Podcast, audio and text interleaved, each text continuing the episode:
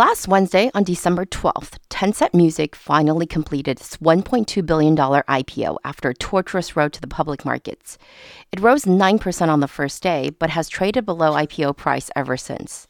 Tencent Music has been compared to Spotify, and they are, both broadly speaking, digital services based on people's enjoyment of music. But that's where the similarity ends. Spotify is primarily a music streaming service, with some artist management tools for sure, but basically streaming music from the cloud. Whereas Tencent Music, to quote from its prospectus, is pioneering the way people enjoy online music and music-centric social entertainment services. We have demonstrated that users will pay for personalized, engaging, and interactive music experiences. For those of you who have never used anything outside of Spotify for your music needs, you might be mystified about what that means. What the heck is music-centric social entertainment services? And yet that mouthful, that's actually what Tencent Music is, because music-centric social entertainment services accounted for 70% of total revenues in the first half of this year. On today's episode, we are going to talk about Tencent Music and how it shows a completely different way that Chinese people consume, enjoy, and interact with music, and our hypothesis on why that might be. We'll go into the business model of the company, the market potential, and our thoughts on the future outlook. So stay a while and listen. The president's key economic team goes to China. After a whole night thinking, I say I still want to do it.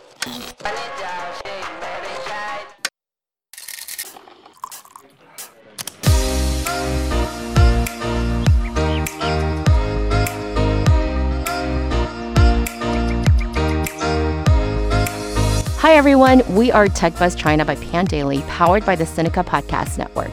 We are a weekly podcast focused on giving you a peek into what's buzzing within the tech community in China. We uncover and contextualize unique insights, perspectives, and takeaways on headline tech news that don't always make it into English language coverage, so you can be smarter about the world of China tech. Tech Buzz China is a part of Pandaily.com, an English language site that tells you everything about China's innovation. I'm one of your two co-hosts, Yingying Liu. And I'm your other co-host, Ray Ma. We'd like to acknowledge our partner, Steel Street Asia and SubChina, creator of the Sinica Podcast Network. In addition to TechBuzz, you can also find the Sinica Podcast, a weekly discussion of current affairs on China. You can also find New Voices, a podcast on women, as well as the new business-oriented China Econ Talk. And of course, the Taisheng Seneca Business Brief from China's leading business magazine. Be sure to check these out. And oh yeah, if you enjoy listening to us, please take the time to leave us a rating or review on iTunes, Facebook, or wherever you get your podcast.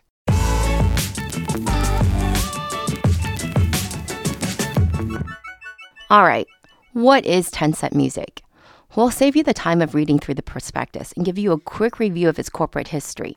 Its stock ticker on NYSE is TME, and it's composed of the following apps: QQ Music, Kugou Music, Kuwo Music, and We Sing. Now, QQ Music, Kugou, and Kuwo were founded between 2003 and 2005, and they were independent entities with completely different teams that were competing against each other.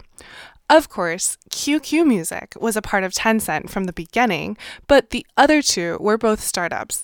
Kugou launched in 2003 as a comprehensive music platform integrating music search, playback, downloading, management, and sharing. Its chief innovation was the playback of lyrics that was comparable to karaoke and subsequently imitated by QQ Music. Kuwo was founded by Baidu's former chief architect, Lei Ming, and Stanford MBA Huaiqi. As compared with other music platforms, Kuwo Music could claim technological advantages. For example, users could hum melodies, and the platform would automatically recognize the song they were singing. Additionally, there were more than 10 million songs in their music libraries. At one point, the number of users exceeded 300 million. Nowadays, both Kugou and Kuwo have live functions, which allow for live streaming as well. Unfortunately, we couldn't test these products because of the regional restrictions on music copyright. You probably noticed that if you are trying to access songs people share on their WeChat moments through these services, you'll get an error. Rounding out the four apps is We Sing. Founded in 2014, it's also another Tencent product. It's a karaoke app that allows you to sing with your friends or with celebrities, much like a US-based app called Smule. It's nicely integrated with Tencent products such as WeChat, which of course can boost traffic quite quickly with its 1 billion users. Another benefit of being so tightly connected to Tencent, by the way, is an ability for Tencent Music to co-produce music talent shows, such as Produce 101, a show which created an entirely new crop of pop stars earlier this year and set some viewing records. Yeah, that was actually really innovative and really cemented brand recognition at the same time. But it's arguable that Alibaba, which also owns significant assets in online video and has its own entertainment and production arm, can pretty easily do the same thing.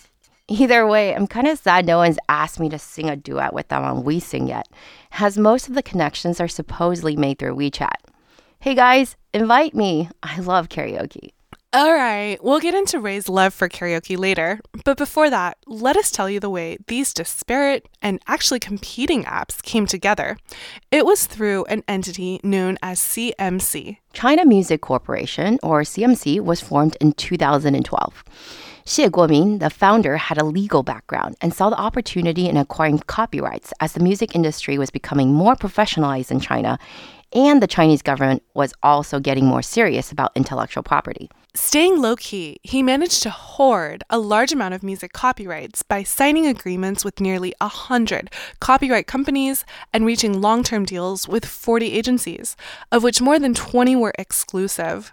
In total, these represented 20 million songs at the time. This was significant because the biggest spender up to that point, QQ Music, only had about 15 million songs to its name. CMC acquired Kuwo in 2013 and Kugou a few months later. Xie Guomin convinced the founder of Kugou to be co-president with him, while the Kuwo founder became CTO.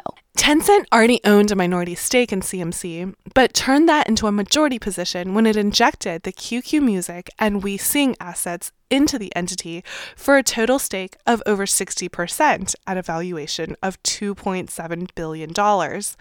And that's when the company was renamed to Tencent Music Entertainment. When this happened at the end of 2016, of these three platforms, Kugou was the largest, followed by QQ Music and then Kuwo. Together, they accounted for 56% of the market. Today, it's even higher than that. Some say as high as 70%. Rumors of the impending IPO began a while ago, but it wasn't until September that the news hit the wires.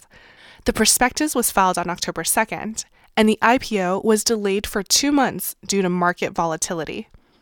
And when it finally IPO'd, we know how that ended. Below IPO price, as many have predicted. But is that because the markets are just terrible these days? Or is it something about the business? Let's see. To talk about that, well, the first thing we have to talk about whenever we talk about China music is the importance of copyrights. When Kuwo Music was acquired for nearly $100 million 10 years after its founding, Lei Ming, the tech founder, said, "Now music has completely become a race to own copyrights. I am an engineer and have decided to gradually withdraw from management." Whatever did he mean? Well, industry resources estimate that until 2011, 99% of music in China was pirated. But it was also around then that the government got much more serious about intellectual property, and there was a flurry of purchases for IP in every sector that touched content. And in China, where everyone tries to be a monopoly with few consequences, that turned into deals for exclusive copyrights, which meant price wars. Let's give you an example. Last year, Universal had put out a bid for new copyright partners in China. While the initial global licensing fee was only $30 to $40 million, after several rounds of negotiations, Tencent Music supposedly ended up offering $350 million in cash plus a $100 million equity stake, which illustrates the depths to which it's willing to go to secure inventory. A few months later, Tencent reached a historic agreement with Alibaba to share or sublicense the exclusive copyrights it owned for Universal, Warner, Sony, etc. Of course, in return, Alibaba had to share its own exclusive rights for many Asian labels. Together, for Tencent Music, this amounts to something like a staggering 90% of all the copyright available for China. Increased profit from shared costs, but also the government's guidance, probably contributed to this agreement, as policy explicitly discouraged exclusive copyrights, as well as price wars. Do you find all this exclusive licensing and subsequent sub-licensing confusing? Don't worry, industry insiders do as well. The agreements are very different from streaming services in the US, who tend to differentiate on curation, product, and marketing. But in China, it's a volume game. And so having the most inventory, the most selection, has always been Tencent's strategy. And others have had to follow suit because of Tencent's aggressive tactics. But where is the rest of the BAT? Aside from going after some copyrights and making 2 acquisitions in the space, Alibaba has hired some titans of the music industry, including a famous composer, Gao Xiaosong. But making good music doesn't translate into making good money in music. And so, in terms of music streaming, Alibaba's services are only number 5, with the top 3 occupied by Tencent. The one thing Alibaba does have going for it, though, is its focus on new and independent musicians, not tied to existing copyright. Since it can't compete with Tencent on pure copyright, it's been focusing on growing organic original content. But whether that strategy will bear fruit is still a question mark. But if you're listening carefully, you'll note that we haven't announced the 4th place player yet. That's because it's not BAT. China's 4th place music streaming service is NetEase, a rather unexpected choice since NetEase Cloud Music didn't exist until 2013. NetEase founder William Ding is supposed to be a music fan, and the story is that he didn't find any of the existing music players to his liking. So he decided to launch his own version, which is known for its recommendation engine as well as active user comments. Many users swear by this service, and it's indeed impressive that for such a late starter, it's managed to do really well. As for Baidu, it made a small acquisition years ago, but it's not made any new moves since then except for renaming the service several times. It's not in the top 5. Why are we not surprised? Even though the content is now all licensed or sub-licensed, though, the labels aren't very happy with the way business is done in China. You see, all the sub-licensing obscures where the real traffic is coming from. So Universal, for example, just gets one lump number from Tencent. Not any more detail than that. And also, the contracts prevent differential pricing, which means that the sub-licensors cannot undercut the licensor. So users are not getting the benefits of competition. But for the labels, at least there's some revenue now, where there used to be none. Only 21 cents per capita, to be exact, which is far less than the $15 to $20 in developed countries. And while global recorded music was a $17.3 billion market last year, with year-on-year growth of just 8%, streaming services had a growth of 41%. So now you understand the copyright situation. But Tencent Music's model is so different from the economics that prop up a company like Spotify. Spotify went public back in April at a market capitalization of just under $30 billion. Spotify and Tencent, by the way, own a small minority stake in each other. In 2017, Spotify's revenues were about $4.6 billion, triple Tencent Music's revenues for the same period. Spotify was a high-flying IPO when it came out, but its stock is down about 20% for the year. Its Q3 earnings report shows that it had 87 million premium subscribers and another 109 million ad-supported users, which is in total less than a third of Tencent Music's. So last year, TME had roughly triple the users, but only one-third the revenue of Spotify. And although it's growing faster, nearly doubling from last year, it's still at about only half the revenue of Spotify. It's really an apples-to-oranges comparison, though, because Spotify has only music streaming as its revenue source, whether that be in the form of subscriptions or ads supported, aka free membership, whereas, if you'll remember, music streaming is less than one-third of Tencent Music's revenue. For Spotify, paying users accounted for almost half, or about 46% of active users. Compare that to Tencent Music Streaming, which has a paying ratio of over 12 times lower, at just 3.6%.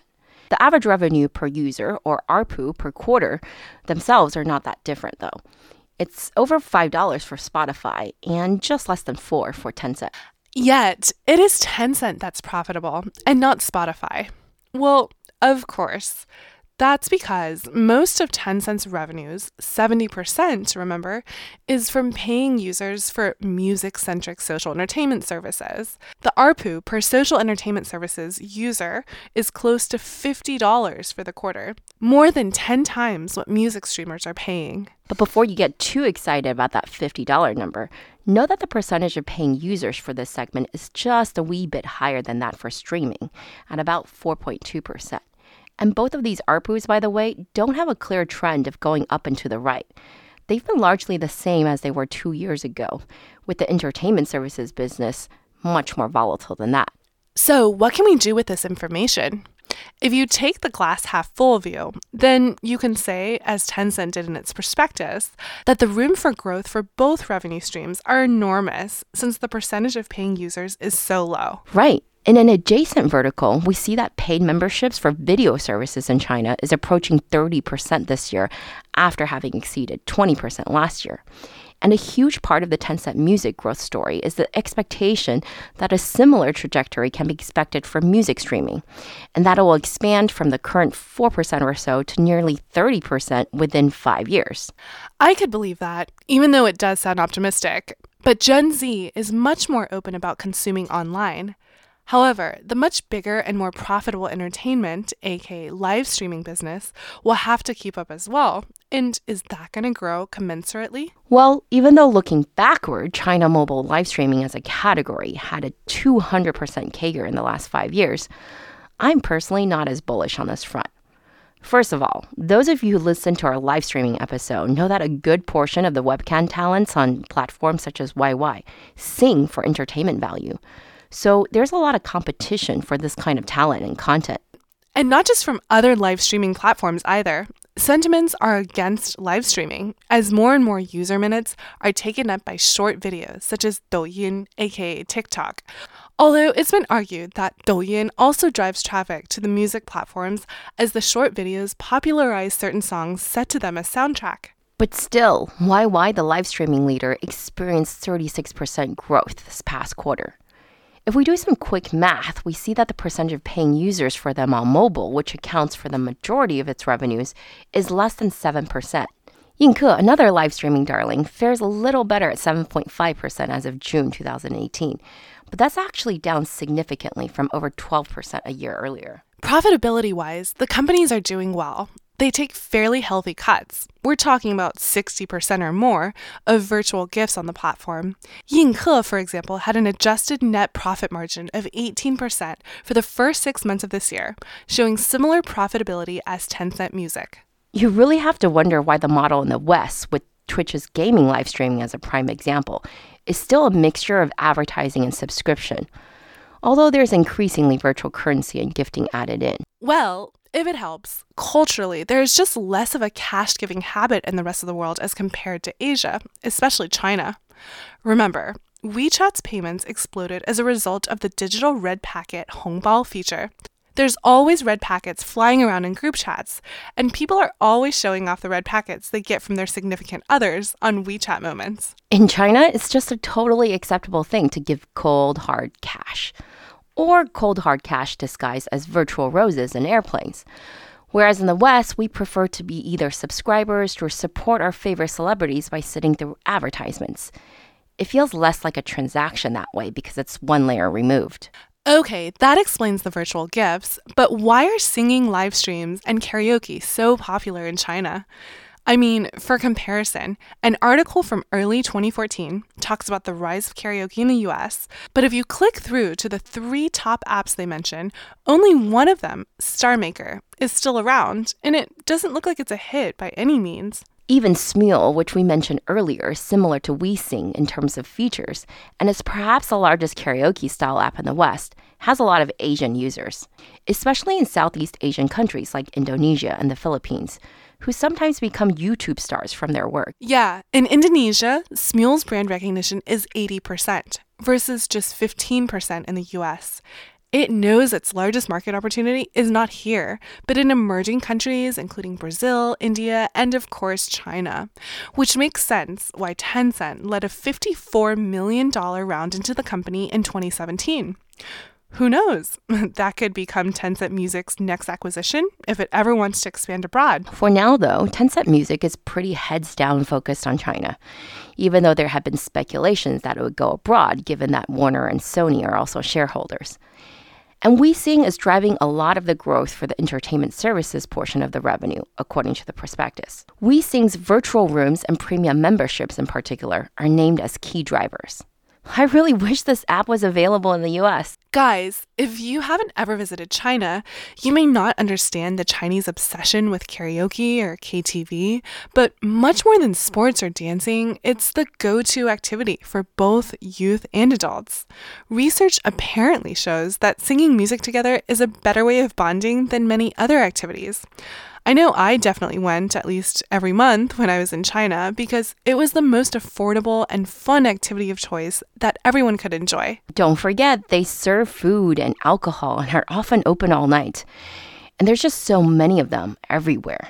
Even the middle of malls now, you can jump into a private mini booth to belt your heart out for a few minutes or a few hours. So yeah, the demand for karaoke is definitely there. It's just whether or not We Sing is going to be the most popular platform, given how obvious the opportunity is and how many competitors there are. We Sing is thriving, though. Despite being later to market, it's taken over the lead in karaoke apps due to its tight integration with Tencent's social networking assets, especially WeChat. But that's not to say there isn't an opportunity for disruption here.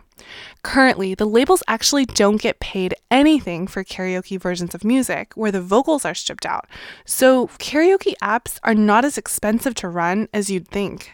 Yeah, there's lots of competition. So how about we summarize what we learned today, Yingying? Well, we learned that Tencent Music got its real start when an astute businessman with a legal background saw the opportunity to buy up music copyrights in China as the government was becoming more serious about intellectual property. He really cornered the market on those and then used an entity called China Music Corporation to acquire two of the leading streaming services at the time, Kuwo, which means cool me, and Kugou, which means cool dog. Tencent, which owned QQ Music, a streaming service, and had just founded We Sing, a karaoke app, was compelled to inject these two assets into the company in exchange for a majority stake, upon which the company was then renamed to Tencent Music Entertainment, or TME, and spun off for an IPO listing that completed just last week at a valuation of a little over $20 billion. Far less, by the way, than the rumored $30 billion from 2 months ago.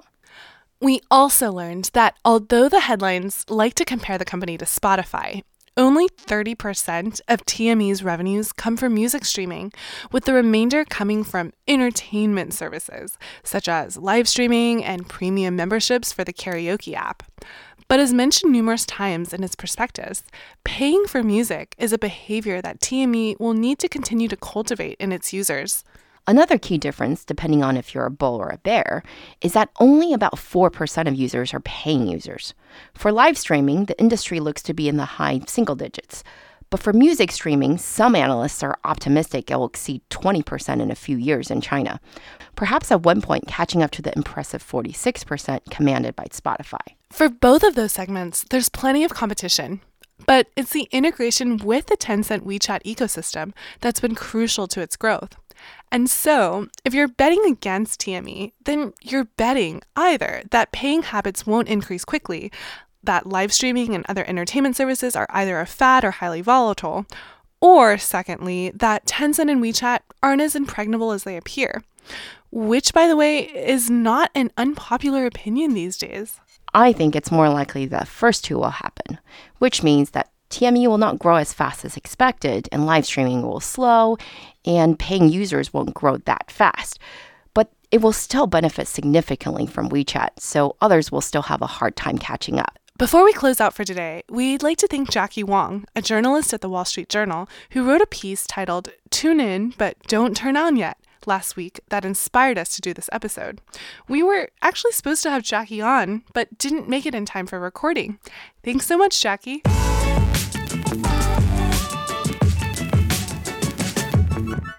Okay, that's all for this week, folks. Thanks for listening. We are, by the way, taking the next 2 weeks off, so we'll see you again in 2019. We really enjoyed putting this together, and we're always open to any comments or suggestions. You can find us on Twitter at the Pandaily, at TechBuzzChina, and my personal Twitter account is Ray Ma. And my Twitter is spelled G-I-N-Y. Tech Buzz China by Pandaily is powered by the Sinica Podcast Network. Pandaily.com is an English language site that tells you everything about China's innovation. Our producers are Sha Wan and Kaiser Guo.